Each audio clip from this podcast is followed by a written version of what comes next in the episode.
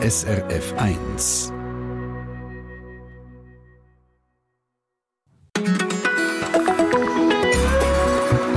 SRF 1. Er hat Meilenstein in der Orthopädie gesetzt und die Bären das Zentrum Paul Klee geschenkt. Der Chirurg der Maurice E. Müller, ein Arzt mit Pioniergeist und der erste Schweizer Arzt, der 1961 ein künstliches Hüftgelenk implantiert hat. Warum er das gerade zu selber Zeit gemacht hat und wer der Maurice Müller überhaupt ist, der sich so fest für die Hüftgelenk interessiert hat. Antworten in dieser Stunde Treffpunkt mit der Sandra Schiess am Mikrofon.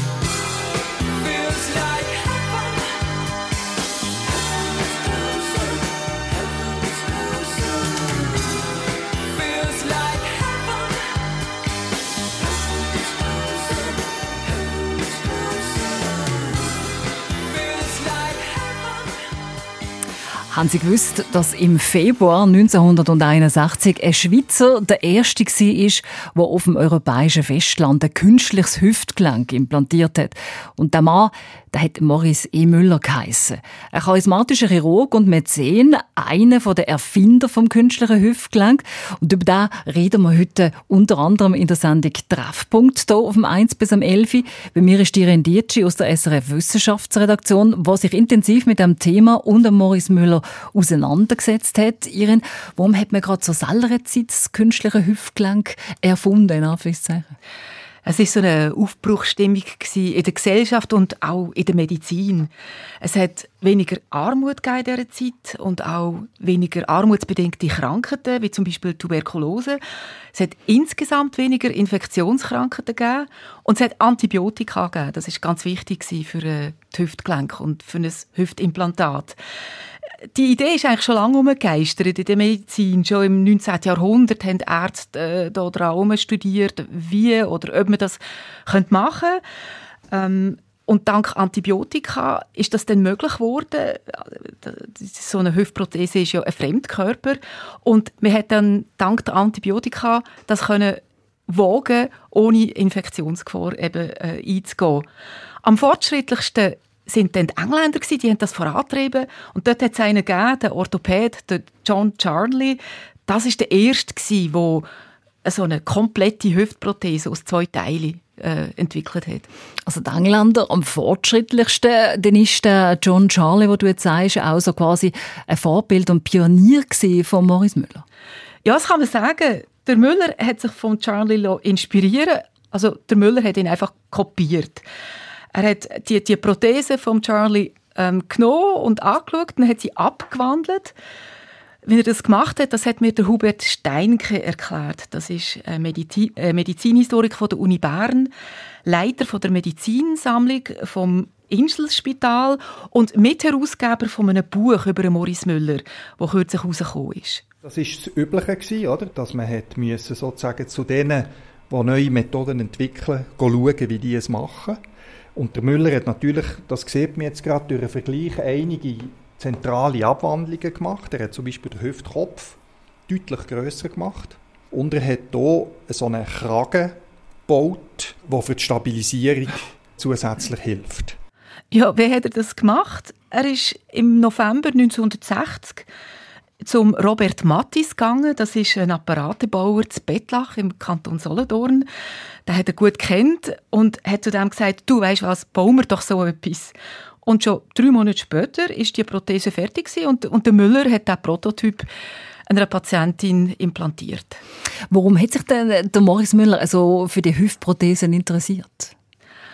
Also, da muss ich ein bisschen ausholen. Man muss vorausschicken, der Müller ist damals Anfang 40 also voll im Saft. Und er ist wirklich der bekannteste Orthopäd von ganz Europa und zwar wegen einer anderen Pionierleistung. Er hat nämlich äh, das Fixieren von Knochenbrüchen revolutioniert.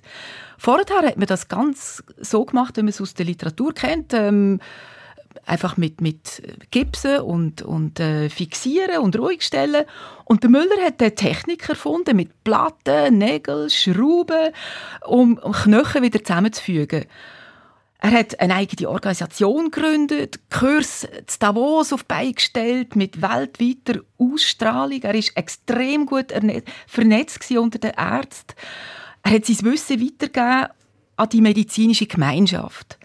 Die Hüftprothese, das sind am Müller sein Steckenpferd. Er hat ein Fell wählen, wo er sein medizinisch Ehrgeiz voll hat können entfalten.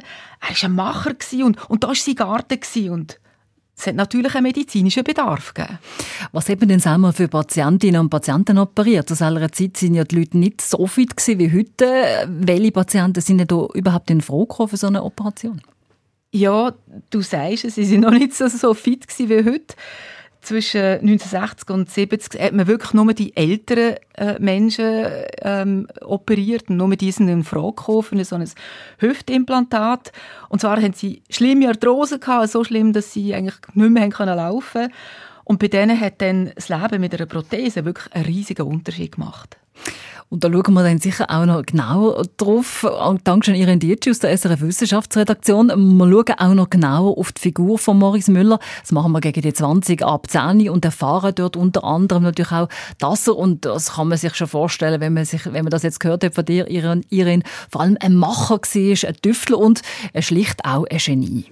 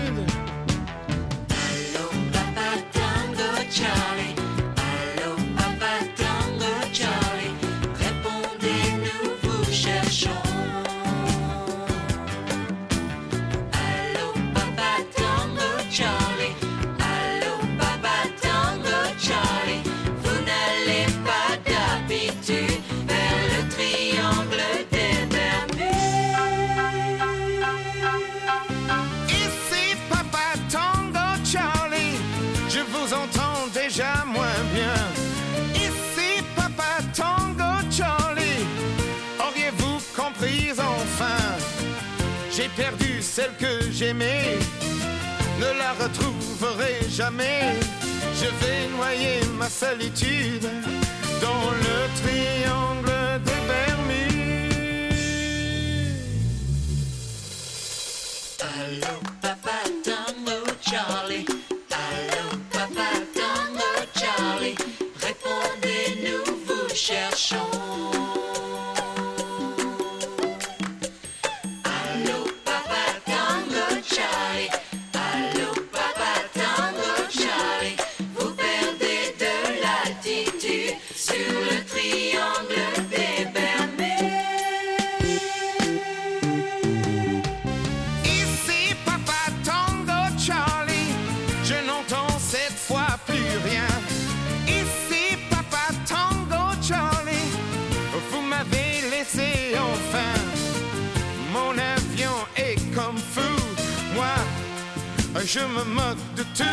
je vais noyer ma solitude dans le triangle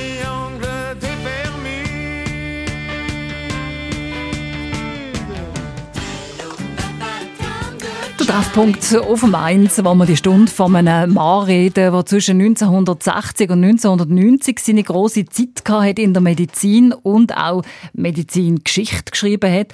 Er hat in einer Branche zur Blüte verholfen, die heute noch eine große Bedeutung hat in der Medizin, nämlich die Medizintechnik und in diesem Bereich vor allem bei den Implantat. Da reden wir vor allem von Hüftimplantat. Der Maurice Müller, 1987 hat er den Marcel Benoit-Preis bekommen, der wichtigste Wissenschaftspreis in der Schweiz. Bei uns ist die Rendici aus der SRF Wissenschaftsredaktion. Was ist denn der Maurice Müller für ein Mensch gewesen? Er ist sicher eine, eine starke Persönlichkeit. Er, er wird beschrieben als, als Macher, als einer mit ganz klaren Vorstellungen, wo gewusst hat, wodurch es geht. Habe gestern mit jemandem telefoniert, einem Orthopäden, einem Älteren, der mit ihm zusammengearbeitet hat und ihn persönlich kennt hat, logisch, logischerweise. Und er hat gesagt, der Maurice Müller, das sei ein Universalgenie gewesen. Und die wichtigste Eigenschaft, die er hatte, die ihn auszeichnet hat, das war, er hätte Leute um sich herum gruppieren mit ganz unterschiedlichen Vorstellungen, Meinungen und sie davon überzeugen, etwas zu machen, in eine Richtung zu marschieren und, und etwas Neues zu versuchen. Und in diesem Fall halt eben die Hüftgelenke. Wobei der Müller natürlich dann schon der war, der gesagt hat, wo, wo, wo die Richtung angeht, wo es, äh, wo, es lang gegangen ist.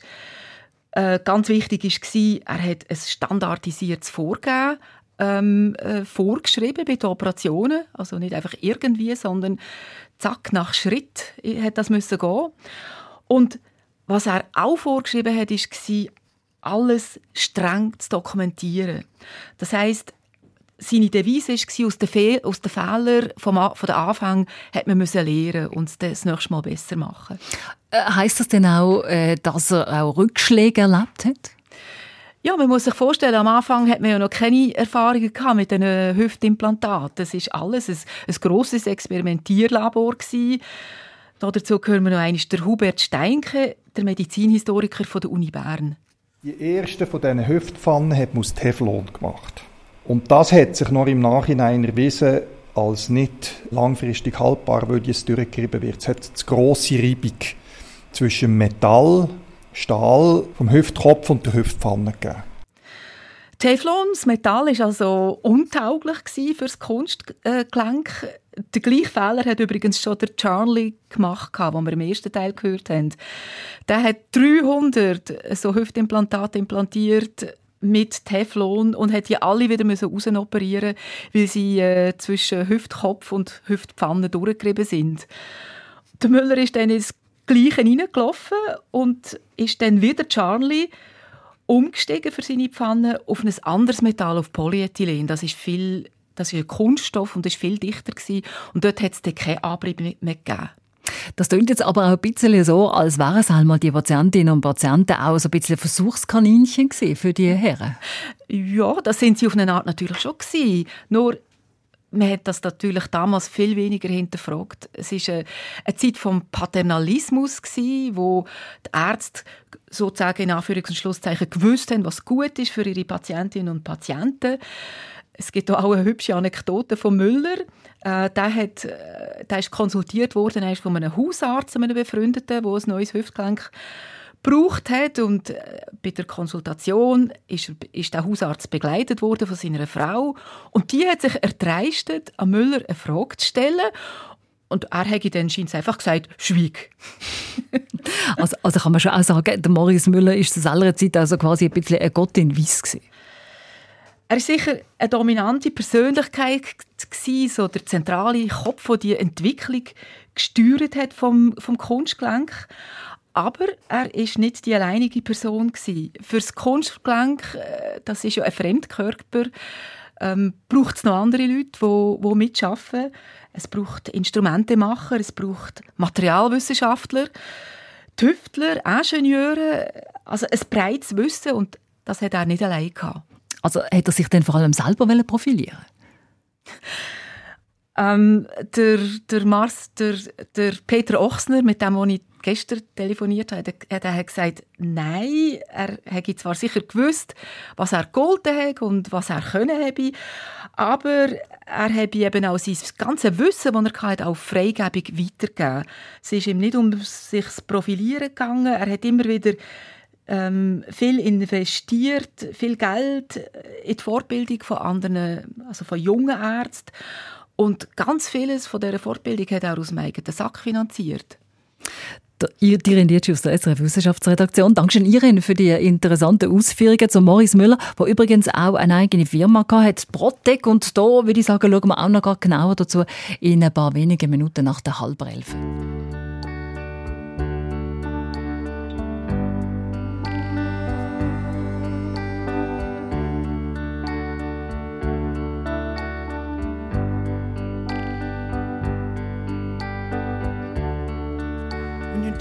Christmas.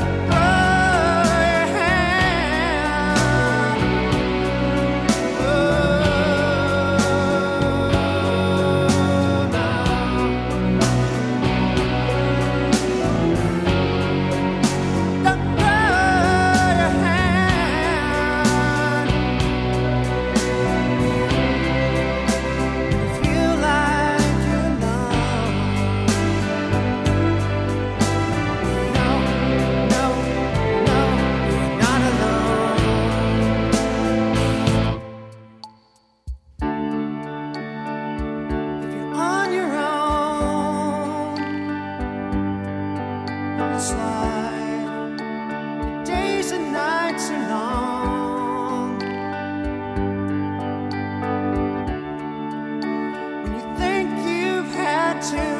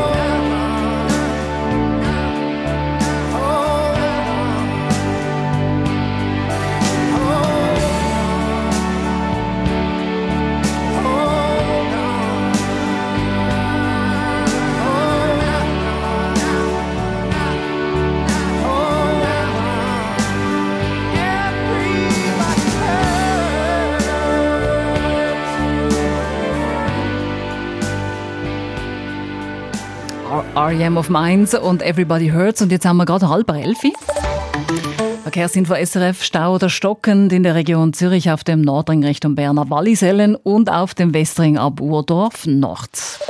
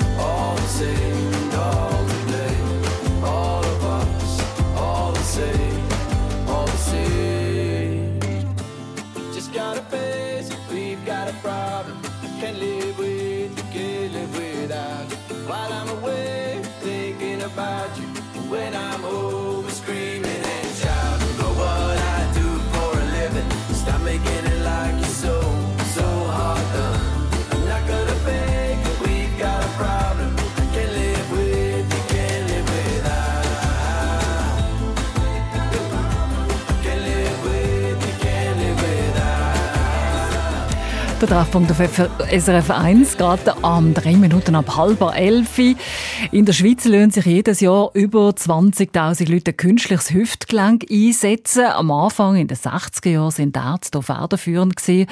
Und mit der Zeit ist auch ein Geschäft daraus geworden und federführend sind heute vor allem die Unternehmen.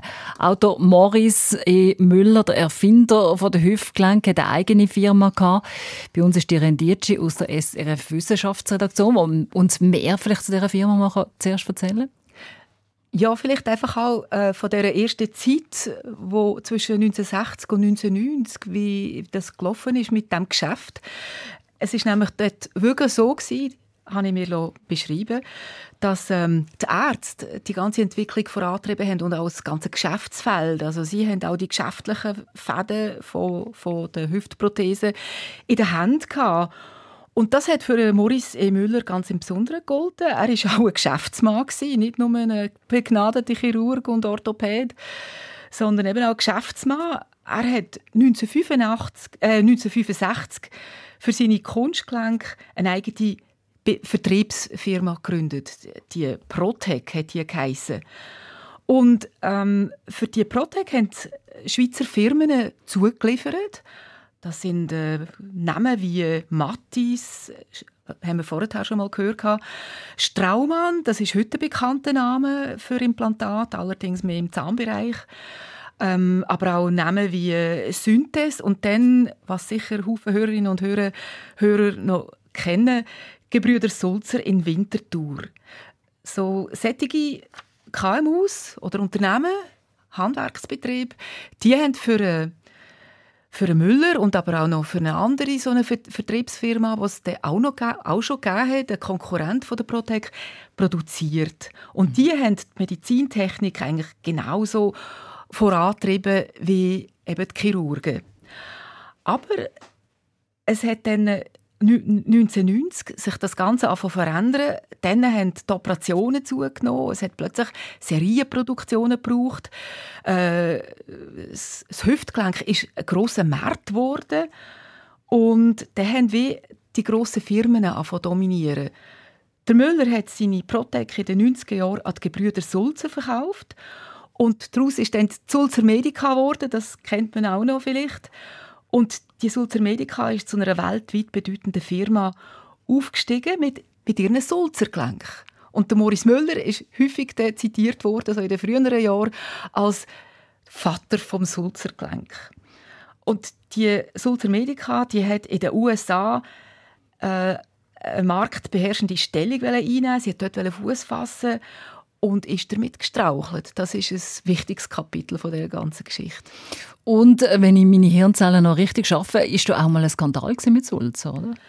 Ja, ganz genau. Eben, sie sind ja gestrauchelt und der Skandal, der ist 2001 gsi. Dort hat es so eine Rückrufaktion von Sulzergelenk mit 3300 Hüftprothesen, die mit Maschinenöl verunreinigt sind. Das ist ein, ein Unterlieferant der Sulzer Medica, wo das eigentlich äh, in den USA dafür verantwortlich gezeichnet hat, aber so äh, die Rechnung hat dann gleich Sulzer bekommen. Die hat nämlich eine Sammelklage am Hals gehabt, hat 1 Milliard, Milliarde Dollar Schadenersatz müssen zahlen und aus dem Skandal ist sie eigentlich wie nie mehr ähm, rausgekommen. Sie ist über den gestrauchelt. Aus der Sulzer Medica ist dann Centerpulse geworden. Sie haben dann ihren Namen geändert. Ähm, und sie haben eigentlich weiterhin versucht, ähm, im, in diesem USA-Markt mehr Fuß zu fassen und sich, sich, dort, sich dort festzusetzen. Das ist ihnen nicht gelungen. Es hat dann ein Übernahmeangebot gegeben durch einen US-Konkurrent, eine Firma namens Zimmer und der, der Sulzer Medica ist dann verkauft worden und seither ist die Firma eigentlich Geschichte. Kunstgelenke sind zwar immer noch ein erfolgreiches Schweizer Exportprodukt, aber das Geschäft mit den Kunstgelenken, mit den, mit den Hüftprothesen, und das ist wirklich ein Milliardengeschäft, das dominieren eigentlich grosse internationale Konzerne mit Sitz in den USA. Und auf das Geschäft und auf den Markt von der Hüftgelenk schauen wir noch zurück, gerade in einem letzten Teil vor den Elfi. Und dann wollen wir noch wissen, was bleibt denn eigentlich auch von dem Morris Müller? Das machen wir gerade mit dir, Irene, in ein paar Minuten.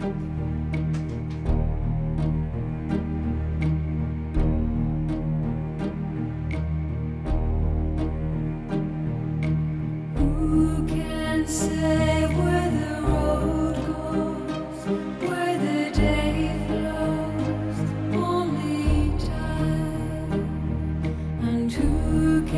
say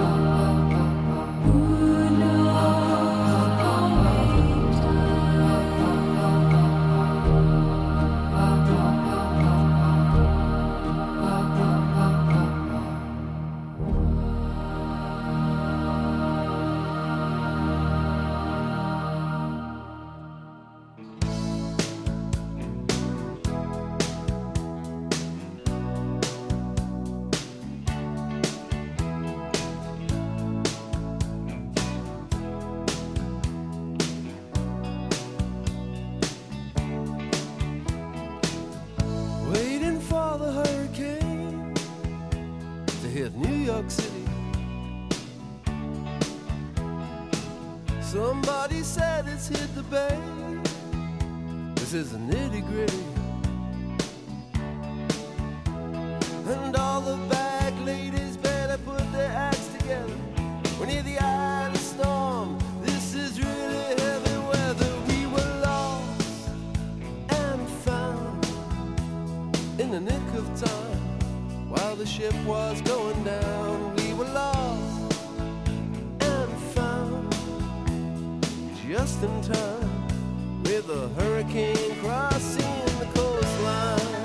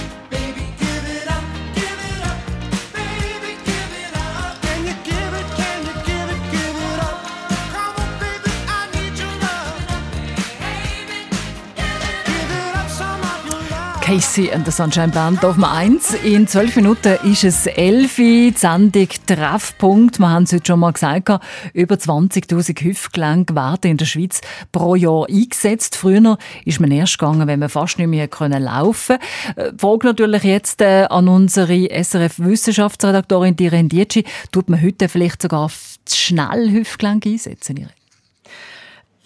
Das ist eine sehr schwierige Frage, die auch kontrovers diskutiert wird unter den Fachleuten. Und ich habe doch mit einigen geredet. Ähm, es, ist nicht, es liegt natürlich nahe, oder, dass man auf den Gedanken kommt. 20'000 ist eine sehr hohe Zahl. Und wir haben es ja gehört, die Hüftgelenke, das ist ein Geschäftsfeld. Es ist ein lukratives Geschäftsfeld. Äh, Die Orthopäden, die Spitäler, die Firmen, alle verdienen daran.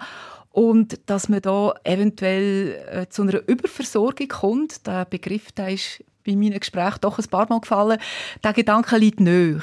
Aber das ist natürlich die Kehrseite, wenn man mit Betroffenen redet, äh, äh, wenn man mit Betroffenen redet. Also ein Kunstgelenk, das kann enorm äh, beitragen zur Lebensqualität, wenn man wirklich schlimme Beschwerden hat. Und heute sind ja die Leute viel fitter im Alter. Sie wollen ähm, beweglich und mobil bleiben. Also warum sollten sie das denn nicht machen, wenn, wenn es wirklich eine merkbare, eine merkliche Verbesserung gibt? Absolut. Kommen wir zurück vielleicht nochmal zu Maurice Müller, ein Pionier. Er ist im 2009 verstorben. Was bleibt von ihm heute? Also es bleibt sicher viel Medizinisches. Die Hüftprothesen, die er entwickelt hat, die sind heute noch Standard beziehungsweise Sachen, die er entwickelt hat, die, die braucht man immer noch. Ähm, der Hubert Steinke, der Medizinhistoriker zu Bern, der hat mir das anhand von der Form von einem Teil von, das, von so einem Hüftgelenk erklärt. Die bestehen ja aus einem Schaft und der Hüftpfanne und so in den Anfang sind die Schäfte Bogen und am Müller, seine zentrale Entwicklung war eben, er hat nicht eine Bognenschaft gemacht wie andere, sondern eine gerade Schaft. Das ist die Müller-Geradschaft, also das ist etwas, was heute noch in dieser Form mehr oder weniger unverändert äh, verwendet wird und alle möglichen Formen von Entwicklungen daraus aus und Abspaltungen und Neuentwicklungen. Also es ist eine Story, die eigentlich weitergeht, oder? es ist etwas, das nicht aufhört.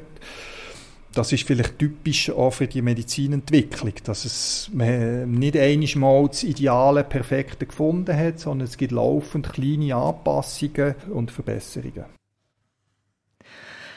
Viele Medizininstitute tragen am E. Müller seinen Namen oder sind von ihm gegründet worden. Das ist auch äh, etwas, was bleibt von ihm, eben medizinisches. Dann die Kurs zu Davos, die habe ich ganz am Anfang erwähnt, wo Orthopäden und Chirurgen aus der ganzen Welt ihr Handwerk lehren. Ich war dort mal dabei gewesen als Journalistin. Wenn man dort reinkommt, es tönt wie in einer Schlosserei. Es ist sehr, sehr, sehr laut und sehr hands-on. All das, das geht auf Maurice Müller zurück. Und da gibt es aber auch noch Sachen, die über das Medizinische rausgehen, die geblieben sind von ihm. Genau. Er war eben Geschäftsmann, gewesen, er war Chirurg gewesen und er war Mäzen gewesen am Schluss. Habe erzählt, eben, er hat ja dann seine Firma verkauft, seine Firma Protec an Sulzer Medica und er hat dann sehr viel Geld verdient damit. Das Geld hat er nicht behalten, er hat es weitergeben und er hat aus dem Geld der Stadt Bern das Zentrum Paul Klee geschenkt. 2002 hat er die Pläne bekannt gemacht, dass er die, die Schenkung vorhat. Und wir haben hier einen Ton von Maurice E. Müller selber in einer Archivaufnahme von Radio SRF. Die ganze Welt, was Universitäten anbelangt, Schulen und viele, viele in Kunst Interessierte, würde von überall kommen, wenn so eine Stadt existieren würde, wo nur am Klee gewidmet ist. Eben, er hat sozusagen in dem neuen Paul Klee Museum, das er gegründet hat oder das er initiiert hat zu Bern, wie ein Abbild gesehen von dem, was ihm zeitlebens am Herzen gelegen ist, nämlich, dass er einerseits äh, geforscht hat und geschult hat und eben auch einfach gezeigt hat. So die drei Wellen, wo das Zentrum Paul Klee beinhaltet, das äh, das ist das, was ihn auch ausgemacht hat als Chirurg und, und Mediziner. Ah, das ist interessant, das habe ich jetzt auch nicht gewusst, oder? dass es aufgrund äh, von ihm äh, dort ist, oder respektive für die drei Wellen gibt. Der Nobelpreis, der war ihm aber nicht vergönnt, gell? Nein, ich glaube, für das hat er zu wenig publiziert. Er ist jemand, der eben ähm, ein Macher war. Er, er hat ähm, Ideen gehabt und Leute um sich herum geschart und, die und, und äh, geschaut, dass das zum Laufen gekommen ist.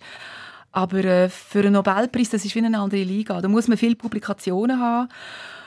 Der Müller selber hat zum Beispiel noch nicht mal über, ähm, über seine äh, Theorie oder über Technik von der Hüftimplantation ein Lehrbuch selber geschrieben, sondern es hat einer von seinen Schülern geschrieben. Und durch das es ist immer wieder diskutiert worden, ob er für das sollte oder könnte in Frage kommen. Aber ich glaube, er hat es ihn selber jetzt gar nicht so fest interessiert. Aber trotzdem gibt es ein Buch über ihn und das äh, ist auch jetzt dann rausgekommen über den Maurice E. Müller. Genau, es hat ähm, so engagierte Leute aus seinem Umfeld, die gefunden haben, das Erbe oder was er hier geschaffen hat, das darf nicht vergessen gehen. Und ähm, daraufhin ist ein Buch entstanden mit Zeitzeugen, Haufen Interviews, wo, ähm, wo, wo erzählt wird, wie das war zu der damaligen Zeit, mit ihm zusammenzuarbeiten und wie das Ganze sich entwickelt hat. Das Buch heißt Maurice E. Müller und die Entwicklung künstlicher Hüftgelenke in der Schweiz.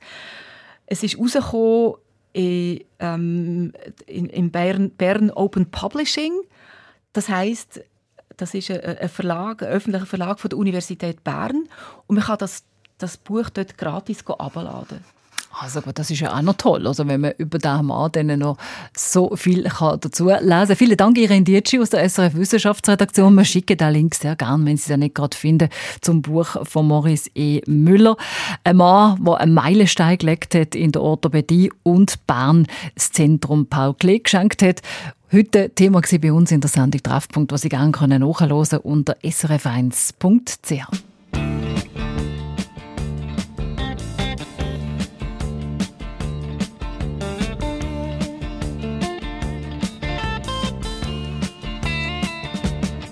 You get a shiver in the dark, it's raining in the park, but meantime.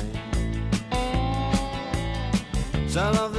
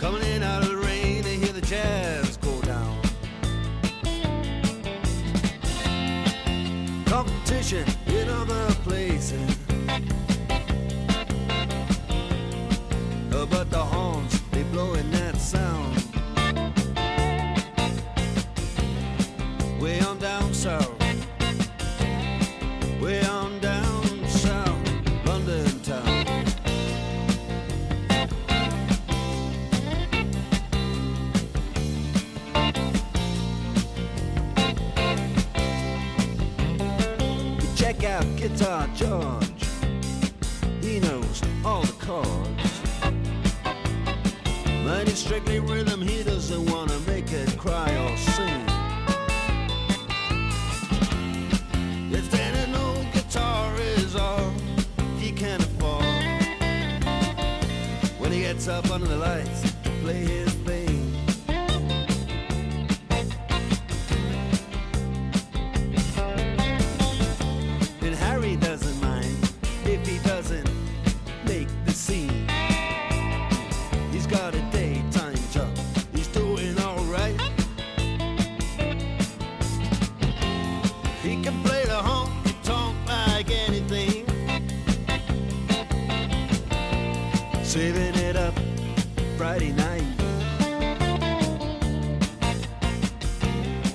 with the sultans, with the sultans of swing.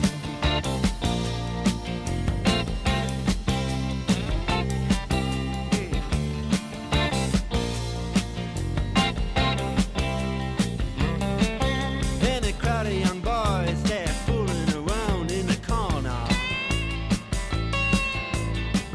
drunk and dressed in their best brown baggies and their platform.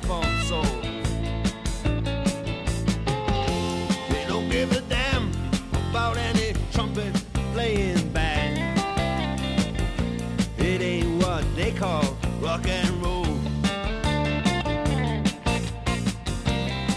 And the Sultans, yeah, the Sultans